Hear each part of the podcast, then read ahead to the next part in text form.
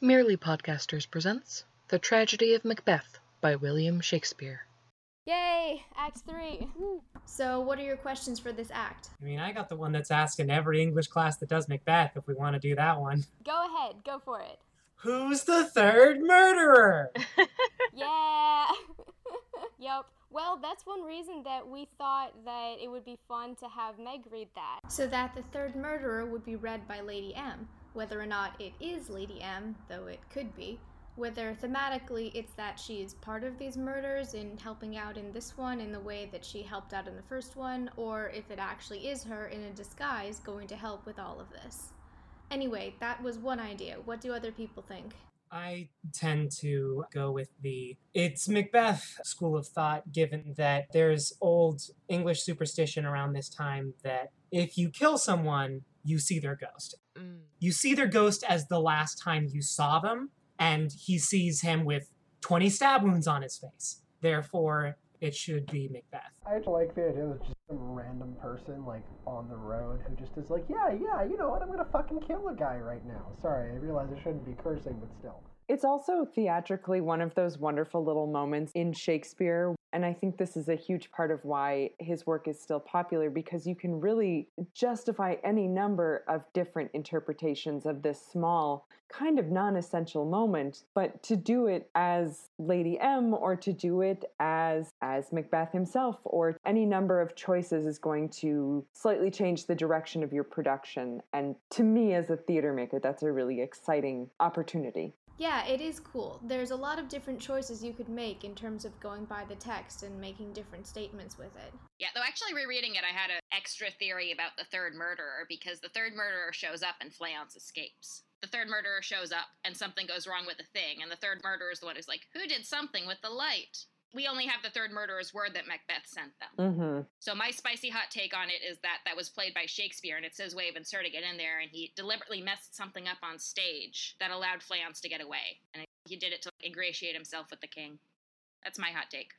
Let's go into Manko's murder. What are the motives, and what are the real motives if they differ? Why he get killed? Yeah, why he get killed? Why he dead? Why he die? Because Macbeth wants Banquo dead because he's prophesied to be the father of kings, but Macbeth himself is not. So by getting rid of Banquo and Fleance, he is securing his own future. But he messes up, and Fleance gets away to spawn a line of English kings because this is all just a big old love note to James. James. Yeah, this would have been James the First and Sixth, right? Because it's then James the Second and Seventh later. James the First of England, James the Sixth of Scotland. But Banquo flees because he suspects Macbeth of something, doesn't he? Oh, yeah. Well, Banquo is like, mm, because he says, oh, like, wow, everything worked out perfectly for Macbeth, but I think he probably played foul on this and just straight up started killing people. So, yeah, Banquo was like, I'm going to get out, I'm going to take my kid, and we're just going to go away. Mm. So, yeah, I think Banquo definitely knows what's up and is like, mm-mm, I'm not waiting around for this. Does Macbeth know that Banquo knows what's up? I feel like Macbeth probably suspects when Banquo's like, "Oh, sorry, I can't make your dinner. I'm gonna be riding my horse inconveniently at dinner time." Even if Banquo didn't suspect anything, I feel like if I were still in Macbeth's position, that I would still assume that he knew something and would take even the slightest possible hint as reason to be paranoid. Yeah, Macbeth's pretty paranoid right now. Well, because of course Banquo was there at the witches' meeting and heard the prophecy about you're going to be king, and then it happened immediately. And so that's actually reason for both of them to suspect what happened, and for Banquo to be like, hmm, he hears this prophecy, and then like the next day the king's been murdered, and no one else knows about the prophecy except the two of them and Lady M. So that would be a way for Banquo to be like, maybe he did it, or even if Banquo doesn't suspect, that would be a place for Macbeth to be like. Banquo heard the prophecy too. Maybe he thinks that I did it and gets suspicious because of that. Or even just having fulfilled the first half of the prophecy, I want to get rid of the second half and have a line of succession. He didn't get the memo about don't mess with prophecies. You can try and make them come true, but don't try and make them not come true because that never works out well. yeah, that always makes them come true even harder. So, prophecies and murder, do they mix? Is this a recommended mixture? Mm, depends. Sometimes by murdering them, you cause the prophecy to happen, and sometimes by murdering, you prevent the prophecy from happening, and sometimes by not murdering, you cause the prophecy to happen, and it's all a big fahooey. Yeah, it's true. Yeah, I was gonna say it seems like things are happening regardless of whether people try to intervene or not, right? Yeah. Because even when he was like, "Oh, I'm just gonna murder Banquo and Fleance, and that'll be the end of it," it's like, "Well, congratulations, you can try, but Fleance is still gonna escape because that's what the prophecy is." In the game of rock, paper, scissors, prophecy always wins. But yeah, that's like the classical tragedy thing. It's very Oedipus. Yeah. Basically, prophecies always come true. That's kind of their point. Mm-hmm. They don't always come true the way that you think they will. That's all the whole great army will fall by his hands kind of thing. And we'll see that more in Act 5. But generally, in these stories, they happen. And you can fight them or you can try and help them. But are are there any classical stories where the prophecy totally gets thwarted or doesn't come true at all? Not that I can think of. Nothing's coming to mind. Not really. Because even if it doesn't come true how you think it would, it's going to come true in some sneaky way Mhm. that'll come around and bite you in the butt.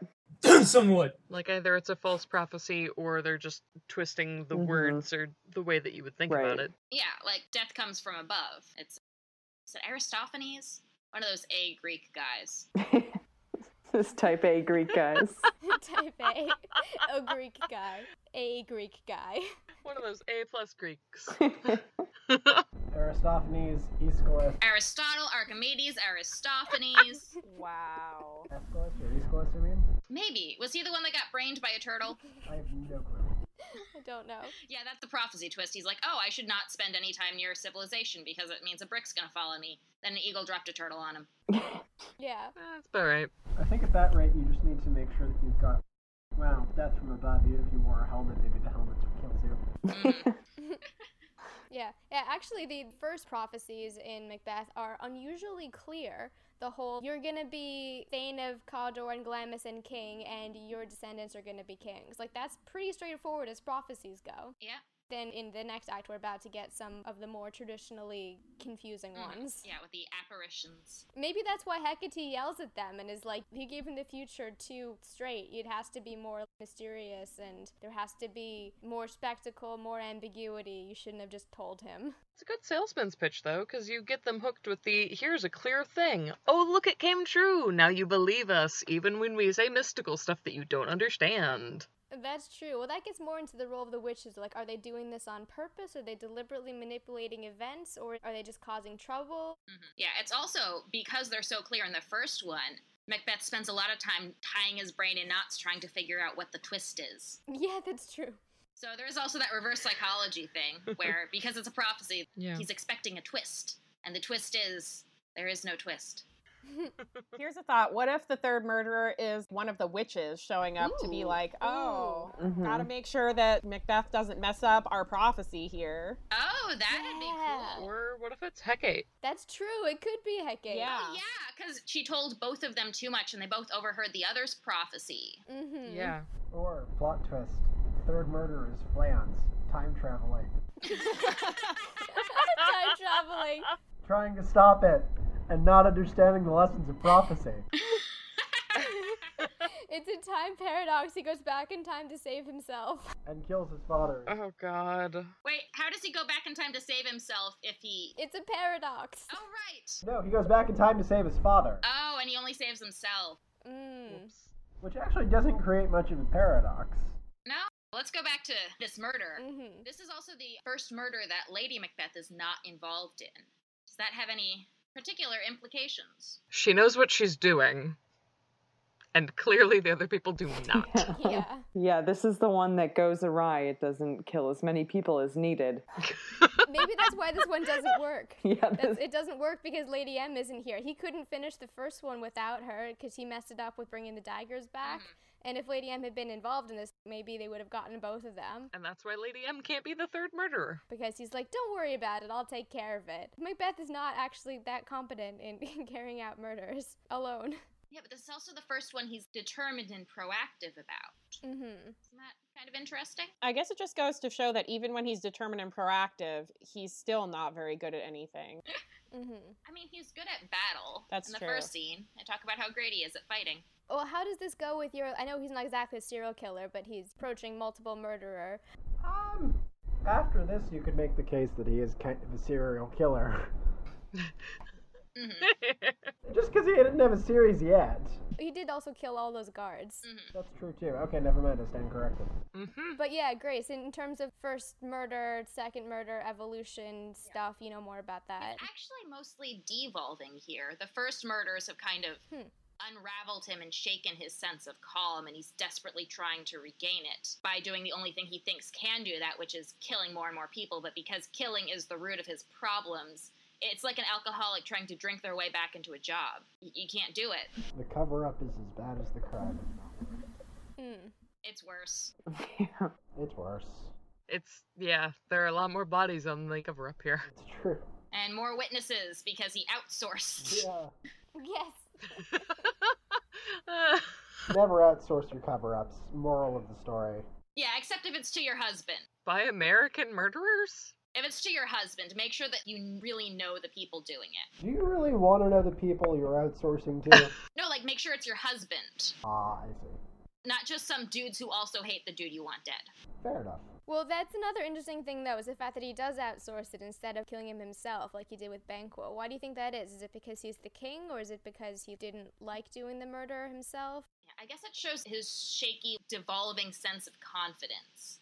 He's getting more paranoid and less sure of himself, which you can sort of see in the ghost scene. It almost sort of implies that he doesn't have the guts to go through with it himself. Like if he was face to face with Banquo and had the chance to stab him, he wouldn't take it.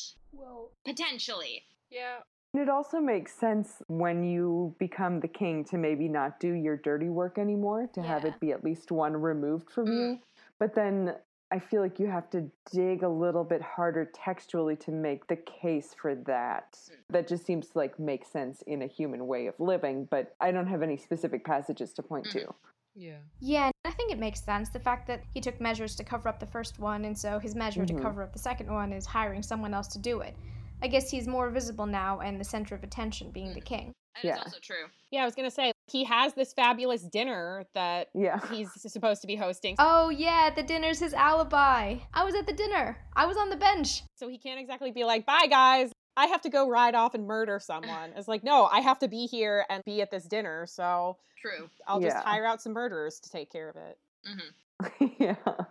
Falling apart, but you know. Yeah. Yeah, but he hires the murderers before he knows Banquo's leaving. Banquo, in like the very first scene, tells Macbeth, "Sorry, I have to go off riding." But he also says he'd talked to them earlier. I guess. Was the leaving the impetus to kill Banquo? That was part of the original prophecy, so Mm. maybe he was already planning on it, and then the meeting with the first murderer was just a follow up of, hey, this dude's leaving. Go kill him now, please? Yeah. Like, oh no, my chance is slipping away. I was gonna do this anyway, but. Or like, oh, that was the other thing I was gonna do. hmm Right, yeah. Which also leads into the feast thing and that weird excuse that Lady M tries to make of like, oh no, this is just a thing that happens to him that he does. he just hallucinates people. It's fine. Don't worry about it. He yells at the chair sometimes. It'll be fine. yeah, he yells at the chair a lot. Yeah, which to be fair, he does with the dagger. I never caught before that he told her about that apparently because she's like, "Oh, this is just like the dagger you mentioned." Not exactly a good sign. Hmm. Mm-mm. Yeah. Is the ghost real? Also, Does it matter? does it matter? Well, you could choose to stage it with a ghost there or not. The script says that there is a ghost on stage, but it doesn't have any lines, so you could make the choice and have there be no one there. It almost doesn't matter as much whether the ghost is there. Or rather, I feel like the ghost should be there, but no one else can see it. No one else should be reacting to it. Right. I feel like it doesn't matter if the ghost is actually there. It's really all about what Macbeth is reacting to. Mm. The question there is more just do you want to stage it from Macbeth's point of view, or are you staging it from the other guest's point of view? Hmm. Mhm. That's interesting. Yeah, that's a staging choice. Hmm. Yeah, depending on what perspective you want to do, that could determine that. Mhm. Yeah, and there is text evidence both ways to suggest that Interesting. you could play it so that either Macbeth's only starting to have these problems after the murders, or you could take Lady Macbeth's words at face value, and maybe he has always had these problems. Maybe she is actually telling the truth there. Hmm. Or maybe everything is supernatural and real. Yeah. And this is the thing that shows up in other plays sometimes. One character saying of another character that they're having some sort of fit and that it is usual and it's unclear whether it's true or whether it's just them covering up for them like it happens in Mhm. Othello also. And in Hamlet, hmm and there's dispute about does he actually have some kind of epilepsy or is it just being really emotional and Iago is just being weird about it. There are different ways people can choose to Mhm. play that. yeah. It's an odd thing that shows up in various Shakespeare plays. Maybe it relates to just the lack of Elizabethan medical knowledge. Yeah, probably. Here's another cool thing that I was taught about this in terms of the banquet scene. A lot of that relies on the conventions of the time in terms of how medieval banquets were. And they would have, it was described to me, a U shaped table. And when he says, sit by your degrees, everyone knows where they sit because you sit in order of precedent, with the king in the middle and the most highly ranked people next to, and then way down by the end, the lowest ranked people. And so, in terms of staging it, there are some implied stage directions, but also ways to stage it where you imagine Macbeth hanging around not having sat yet near the end of the table, and then turns around and Banquo is sitting in his seat in the middle of the stage. Okay, the other big thing I've got is the role of England in this play and especially this act. Oh, England. Just conveniently swoops in there to save the other people when it's convenient. yep. Would it please you? England and his king harbors, or her king, I guess. England's a girl. Harbors Malcolm, harbors Macduff. Who would have been king during this? Edward, they mention. Which Edward, though? I think the confessor. Oh, It's in the last scene. Lennox. I think it's pre. Let's see. Yeah, he was one of the last Anglo Saxon kings. Hmm. Son of Ethel. Ethelred the Unready! Yeah, there's the obligatory. This play was written by an Englishman in England for an English audience, so, and not just that, but did he have the attention of the monarchy at this point? He probably did. Yeah, because this is James is king at this point. Yeah, it would have been the king's men. Yeah, James the First is king then. Yeah, he was Elizabeth's favorite for so long. Yeah, so yeah. James probably would have known about Shakespeare and probably cared about it. Or at least knew that the public cared about it. Right, so you gotta have something in there patriotic and yay Mm. England in there. Yeah. And yay, King James especially. It's like Hollywood movies that use military stuff having to show the military in a positive light if they using their equipment. Hmm. American military to save the day. Especially in Act 5, England's military plays a very big role in that. hmm Glad the military industrial complex has been supporting entertainment since 1606? This would have been probably earlier. Earlier? Yeah. Yay! And I guess it makes sense. Yeah. We were English. We got all of our shit from England. Mm, yeah. And France. I mean, we stole some of it from other places, but yeah. That's Yeah. true. All right, great. Anyone have other thoughts about the characters you played, the events that happened in this act, what's coming next? oh yes, and what should somebody listening to this for the first time ever who doesn't know what's going on keep an eye out for? What are the Easter eggs? What should they be looking out for? Well, the new prophecies that we're gonna get in the next act. Hecate showed up and is like, "We're gonna call him back again." Oh yes, yes, oh yes, Hecate's planning. Yeah, Hecate's planning. It's like, "We're gonna call him back again. You left me out, so now we're gonna call him back and do weird stuff." And he said, "In this act, I'm gonna visit them Mhm. again." I think. The witches feel almost incidental in this act. Yeah. I thought there was a textual case to be made that the witches, the Hecate scenes, are not actually Shakespeare but Thomas Middleton. Oh, interesting. It is a different style. Hecate's monologue is in rhymed verse. Mhm. It's one of the only parts of the play that is. I would not be surprised if that was a theory that's out there. And you can remove Hecate from the play without changing a whole lot. Yeah. Yeah. At least the character. People reference her other places. One of the first results in Google just says it is possible that some or all of the Hecate material in the text surrounding the songs of Macbeth was also added by Middleton. Mhm. Oh, that's a little bit leading into conspiracy theories about did Shakespeare write Shakespeare? Yes, he did. Yes. Other people may have helped, but he existed and he wrote most of it. hmm Yeah. The other question is how much of the text of the Scottish play do we actually have? Just in the fact that it is the shortest tragedy. Yeah. Every single other one of these middle period four great tragedies are each some of the longest in the canon. Or Mhm. Are the longest. I mean, Hamlet's the longest. Mm-hmm. Hmm. Lear is up there. Yeah. Othello's not too far behind. Yeah. Throw in Richard III, and otherwise you've got pretty much all the long ones. But Macbeth is so unusual that it's also the shortest tragedy. Interesting. Yeah, but it's also one of the latest in his career, so it could be argued that it's so short because Shakespeare got really damn good at what he was doing and didn't need to take forever. That's Even though, to me, I think that Macbeth seems like, in terms of character development, one of the most stunted of his plays. yeah, exactly. hmm. Because one thing that I always think about when I watch Macbeth is who am I supposed to be rooting for in this play? Because Yeah. for so long, it's like Macbeth is kind of a loser. Like, he's Mhm. not really good at anything. Lady Macbeth, keep an eye on her, I guess. No spoilers about what happens to her, Mhm. but she doesn't have the most fulfilling character arc in the whole world. She kind of drops off the face of the earth. Yeah, she doesn't even die on stage. Yeah. A little weird, yeah. Yeah, it's just like, oh, surprise, we've stopped caring about her. And it's like, oh, okay. Yike. And then it's got a little bit of Richard III. It's a little bit better than in Richard III with Richmond just sweeping in at the end and being like, haha, I win. But Macduff does feel a little bit like just swooping in and being like, haha, you didn't care about me before, but now I win. And it's like, what?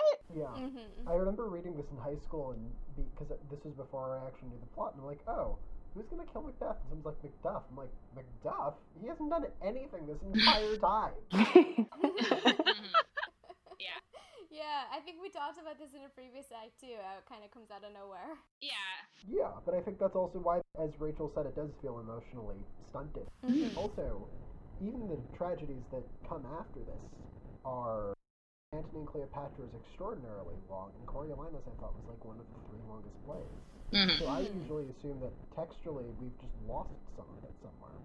That is also very possible because what we have of the first folio was assembled after Shakespeare's death by a bunch of Mm-hmm. actors with their old scripts Mhm. and things. So it's very possible that something got lost during that.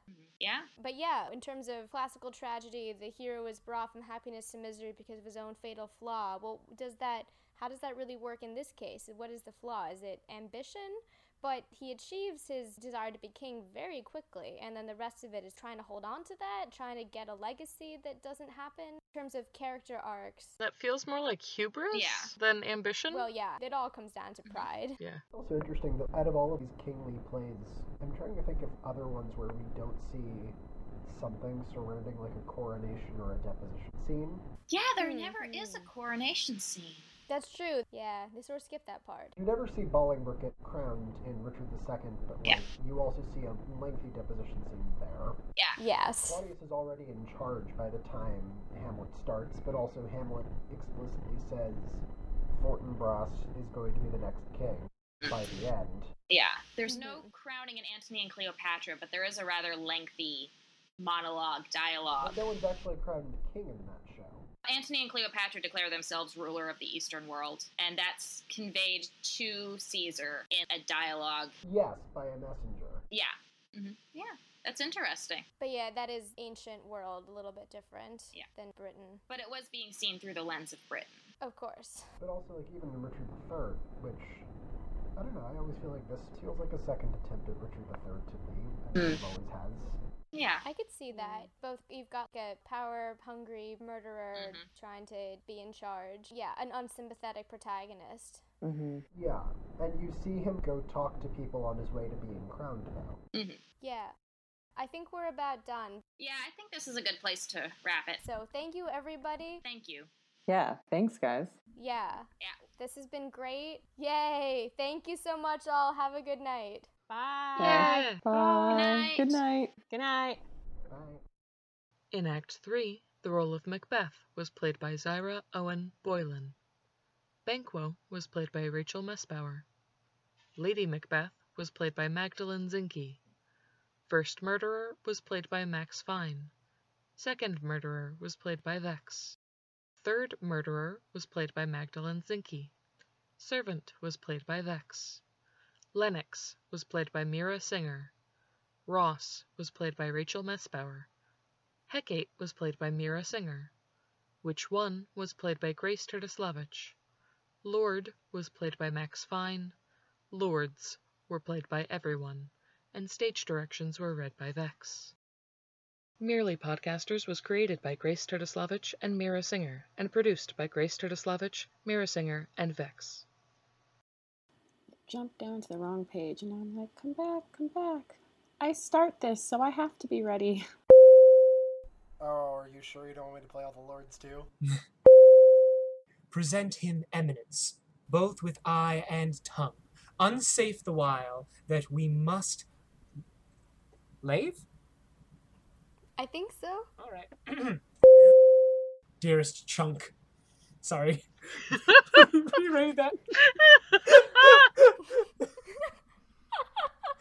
oh, my dearest chunk. Ah. Ah, Lady Macbeth, my dearest. chunk. I think Come on. Whew. Chunk. I think I think it's Chuck. it will be rain tonight. Stab. Oh, treachery! Oh, Stab again. fly, good fleance, fly, fly, fly! Third slab. Thou must revenge! Oh, slave! I have a strange infirmity. Stones have been known to mo- move? Move? Move. Move. Okay. Uh, I think we are still graceless. Let me just double check that. Uh, We are graceless heathens, in fact. yes. But the seventh of Scotland. The sixth? The seventh. Regardless. There were a lot of Jameses of Scotland. there were. There were too many, And- maybe. So many. And then eventually one of them was Queen Elizabeth's nephew. And the rest is. Yeah. We're getting a little distracted by different prophecies. Check, check, check, check. Ah, that. Da, da, da, da, da. Is it me? What am I doing? There's too many Edwards. Oh my god.